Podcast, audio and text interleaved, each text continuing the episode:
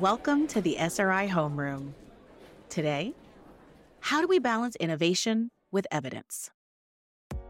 I don't want to see districts wasting a lot of money on technologies that don't have evidence that they do the things they claim to be able to do. I really want to see technology used well and for good reasons. I want to see districts and educators using technology tools in ways that enhance the students' learning experience, that help them get excited about learning.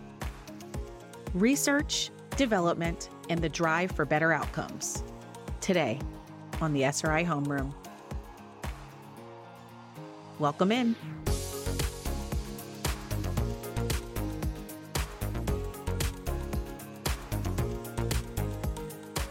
Hello, and welcome to the SRI Homeroom.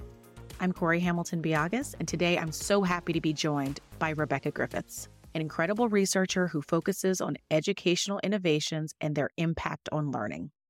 Welcome, Rebecca. Hi, Kori. It's great to be here. So, I want us to just start thinking about and talking about you do such incredible work at SRI and SRI Education. Your research is diverse. You're engaged in all kinds of R&D work and so, what is the really big challenge that you, Rebecca, have been working on solving? I mean, I guess the best way to describe it would be trying to identify ways that educational innovations can improve student learning and experiences and ultimately their outcomes. Most of my work uses technology enabled instructional practices, ranging from using technology innovations that are more cutting edge to ones that are, you know, online learning, which has been around for decades, but people are still trying to figure out how to do it better. And sometimes we look at ways that different um, sort of models for creating technology enabled solutions can be transformative. So we have a strand of research on open educational resources, which are kind of anything on the that's available on the web, that is openly licensed, and that is freely accessible to students.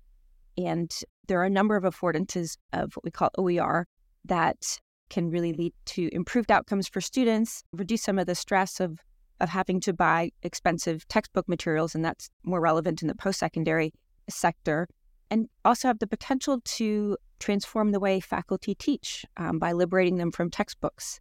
So I'm kind of going down into a bit of the weeds here, but those are the kinds of areas that my research has been focused on.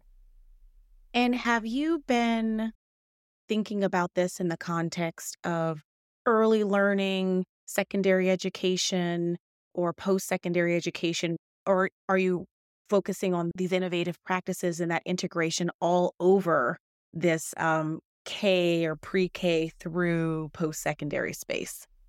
Um, really all over. I would say most of my work has focused on post secondary education, um, just for a variety of contingencies. So, when I started working in education, I joined a new organization called Ithaka S+R, which was only focused on post secondary education. So, that mm. is the the sector that I got to know first and, and still do a lot of my work in. But I've also done some projects working in K 12, which I also find incredibly important and meaningful and engaging. So when you're interacting, investigating, researching, working on these innovations or identifying these innovations that can support and improve outcomes for students and can reduce some of the burden that staff and faculty are engaging with, what are some of the main criteria that you're looking for in deciding whether this innovation is something that's worth pursuing, worth supporting, and encouraging educators to integrate into school settings, or if it's something mm-hmm. that people should just set aside because it, it is one of those new fancy magic looking things, but the reality is it doesn't have the impact that is promised. How do you, what are the kind of criteria that you're? Yeah.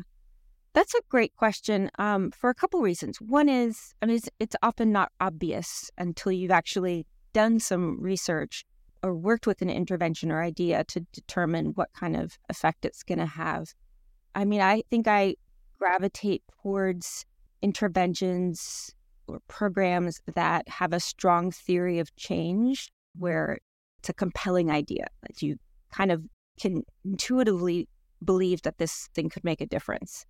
Do you have an example that comes to mind of something that people might be familiar with? It doesn't have to be something you created. Yeah.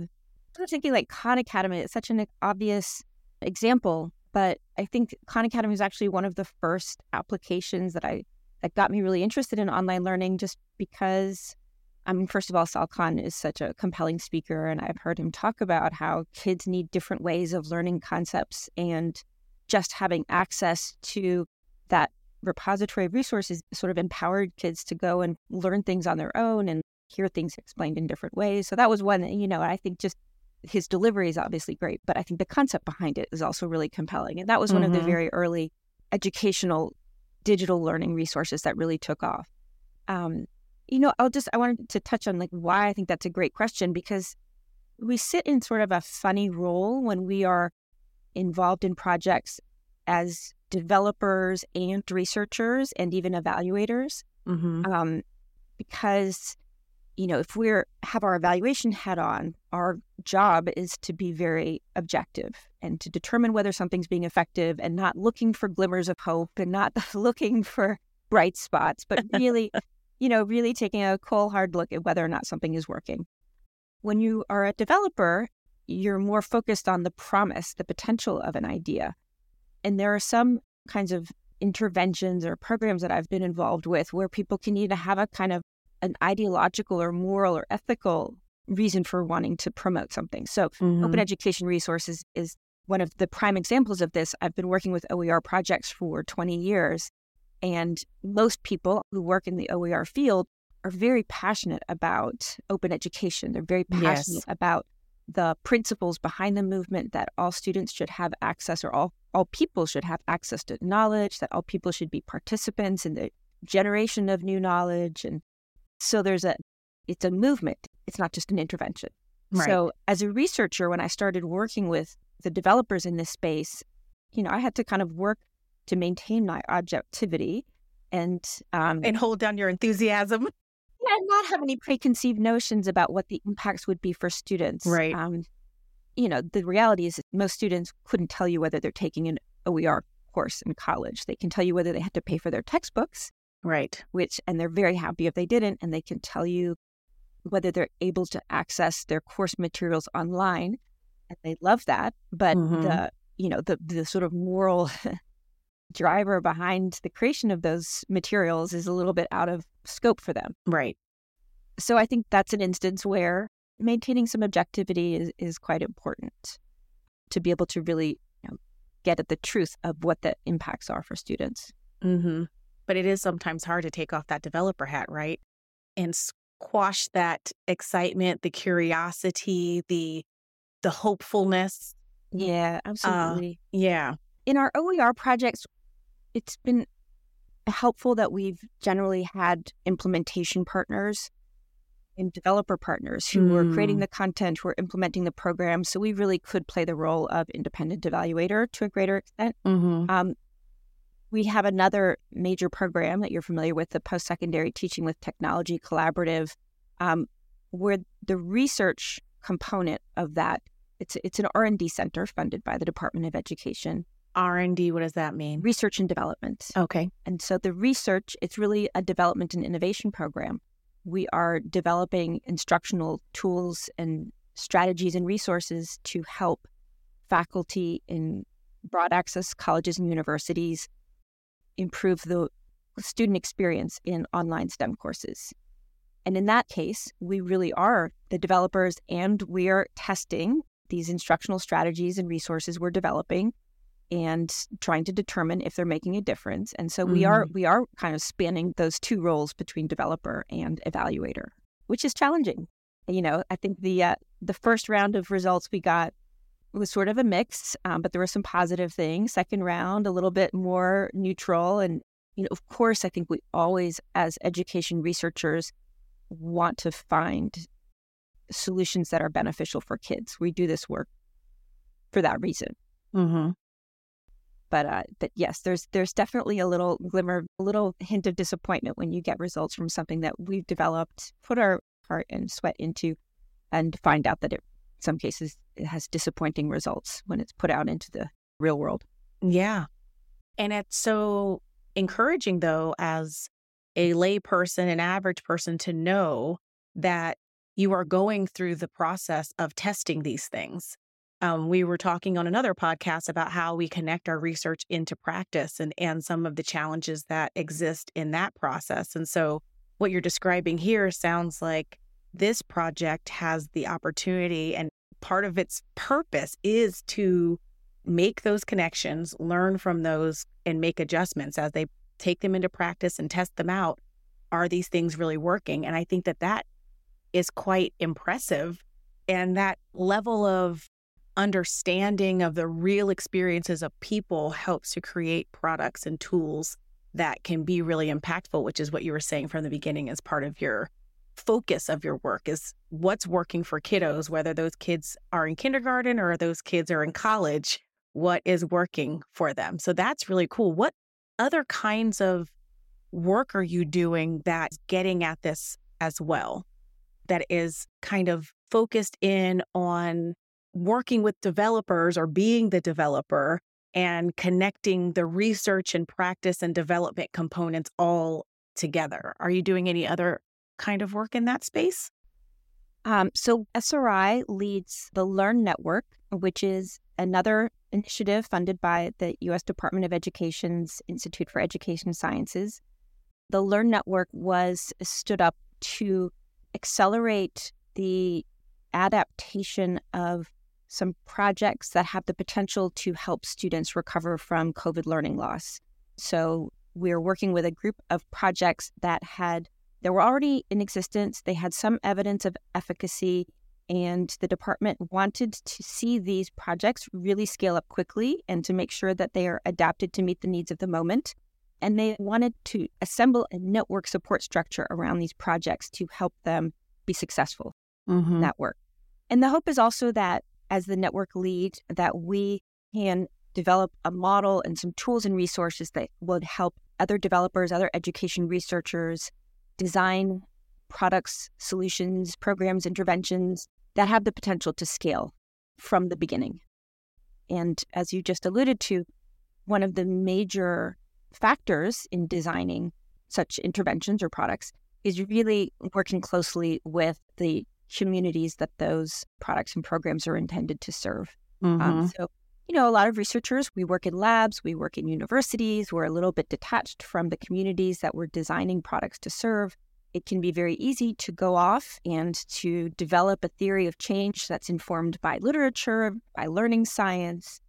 You know, you come up with one of those eh, sort of intuitively compelling ideas and then go off and develop a program or a product but don't pay enough attention to the ways in which that product or program would fit into the lives of the intended users. So, mm-hmm. what is the problem of practice that this product or intervention is solving for teachers, for school administrators, for students? What is it that would motivate them to want to pick that up, to use it, and to integrate it into their day to day work, to get the school district to pay for it if it involves a license? often researchers don't sort of turn to those questions until later in the development cycle. And at that point, it's kind of hard to go back and make some of the adjustments to a product or program mm. that would mm-hmm. be needed for it to really fit into the workflow, the environment of a school district, or to really be fine tuned to meet the needs of teachers. So that is a project that's ongoing. We're working closely with four product teams. We are developing a toolkit that will share some of the methodologies that SRI has used with researchers in other sectors. And we're adapting those for the education sector and look forward to sharing those when they become ready. That sounds very exciting. And I heard a couple of phrases that I want us to come back to just to clarify what we're talking about. You said theory of change, which is like that great idea. And sometimes the researchers and developers are just like, we've solved it. And we're going to stay over here in our corner and we're going to continue to solve this problem. But it's not addressing the problem of practice, which is, I'm paraphrasing, the actual need that a practitioner is facing or someone who's in an education setting, the actual thing that they're struggling with, this really great idea may not be aligning or matching up or meeting the need of that practitioner. Mm-hmm. And so part of what you're working on with the Learn Network, which is leveraging evidence to accelerate recovery nationwide, is one piece is like bridging that gap and helping developers think about connecting their theory of change to the problem of practice much earlier in their development process. Mm-hmm. Am I capturing that correctly? Yep, that is very well put. Wow. That sounds exciting. You have a and you have a group of developers that you're working with from across the nation that have been prior to working with you developing products and now your team is supporting them in scaling them or advancing that time frame to get more students engaging with those products yeah so we are supporting these product teams what we call them product teams even though i would say that what they've developed do not all fit neatly into the term product but we're using that term loosely to cover a range of interventions programs sort of methods of teaching uh, we are working with them in a number of ways. And I think one of the most important things we're trying to do is just to help them ask the right questions and mm-hmm. of the right people to really understand how the products they're developing will fit into the context of the school districts and meet the criteria that they use to select solutions for the problems they're trying to solve and how to communicate about them. So I think one interesting dimension of this program is that the grants allowed for the developers to do what we would sort of think of as market research to do this kind of outreach to school districts to mm-hmm. decision makers in different roles within districts and even at the state level to understand who is making decisions that are mm. re- relevant for their projects what their criteria are who's involved in that process how that process works so that when they put these things out into the world, they know who they're speaking to and what those people really care about. And most, you know, research grants typically don't include funds for market research. So this right. is kind of a new, uh, you know, I, I'm not sure exactly how the RFP was written and how that was different from other grant opportunities, but I think this has definitely been a valuable opportunity for the product teams to be able to learn more about the target users and communities for their projects. And it sounds like an opportunity in terms of the product teams to have that direct support from the Department of Education to use those funds. Because I know that sometimes it feels like the market research is not a good use of budget money, but it's necessary in order to create products that really can adapt in the context that we're trying to support learners in. So I think that that's really exciting that the department understood the need and that they created opportunities for product teams to be able to use some of their support in order to do that. So if you were able to describe kind of the future of your work in the ideal context, how would you think about like the dream of the integration of innovations into the pre K through post sec setting? What would be kind of the best case scenario that you feel like job well done if you see this happening in your tenure? Oh, that's such a hard question. I mean, you know, I'm not what I, I think the term I've heard for this is a techno solutionist. I don't necessarily think that technology is the solution for every problem. And I think I personally see education as a fundamentally social activity. That process of learning, I think, is almost inseparable from the social relationships through which we learn. So my I, I, guess my grand ambitions might be a little bit on the modest side. I'm not looking to completely transform our education sector into a digital one. I don't think that would actually be a good outcome. I just, I really want to see technology used well and for good reasons. I want to see districts and educators using technology tools in ways that enhance the students' learning experience, that reduce barriers for them, that help them get excited about learning. I don't want to see kids, you know, doing sort of kill and drill exercises in math programs. Um, I don't want to see districts wasting a lot of money on technologies that don't have evidence that they do the things they claim to be able to do. And so I'm sort of trying to contribute to that world where districts are making choices about what technologies and innovations to use with good information and are making good trade offs, given that resources are always limited and that the experience that students have are enriched. I like that. And you said a couple other things that piqued my curiosity. You said evidence and you said good information. Mm-hmm. What do you mean by those things? When you're saying that, you know, the technology has evidence, what kind of evidence are we talking about? And then what are the sorts of things that you would consider to be good information about a technology or a product or some sort of intervention? Um, that is also a great question because we know that evidence is used to describe lots of different kinds of information from sort of word of mouth to testimonials up to, you know, gold standard randomized controlled experiments. I sort of think about it in terms of being able to demonstrate that a product or program does what it claims it can do. Mm-hmm.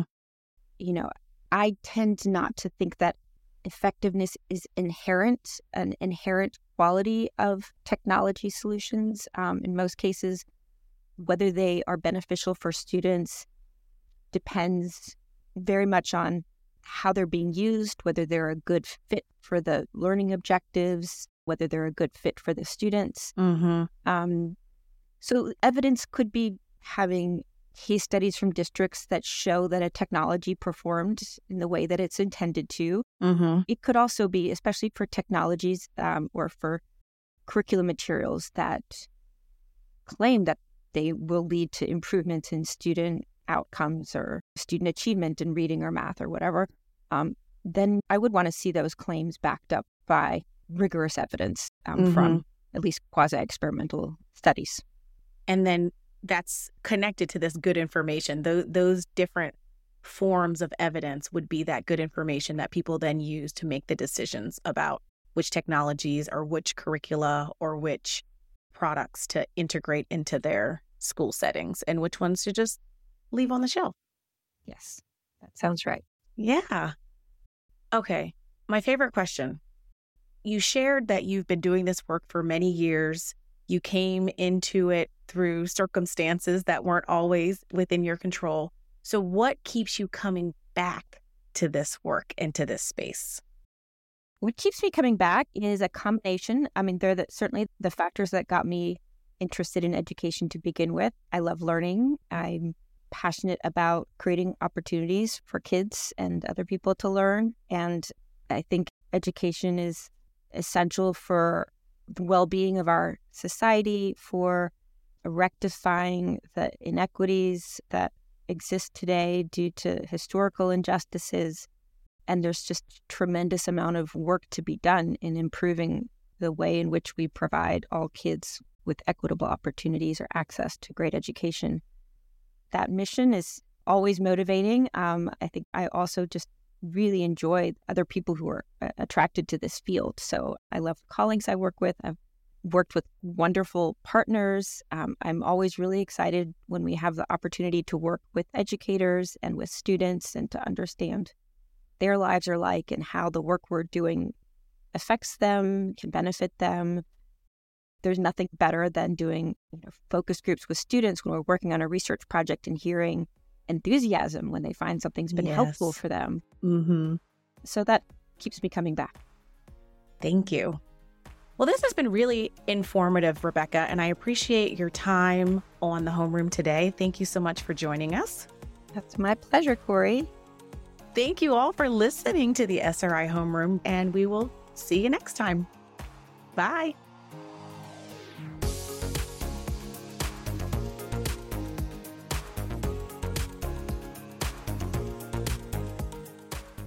Thank you for joining us on the SRI Homeroom, produced by SRI Education, a division of SRI.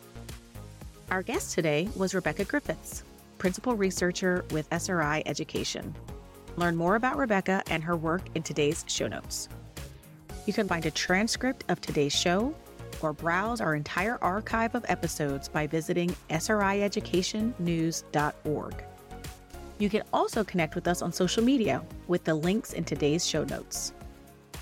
The views expressed in today's podcast belong solely to the participants and do not represent the views of SRI or any organizational funder or partner.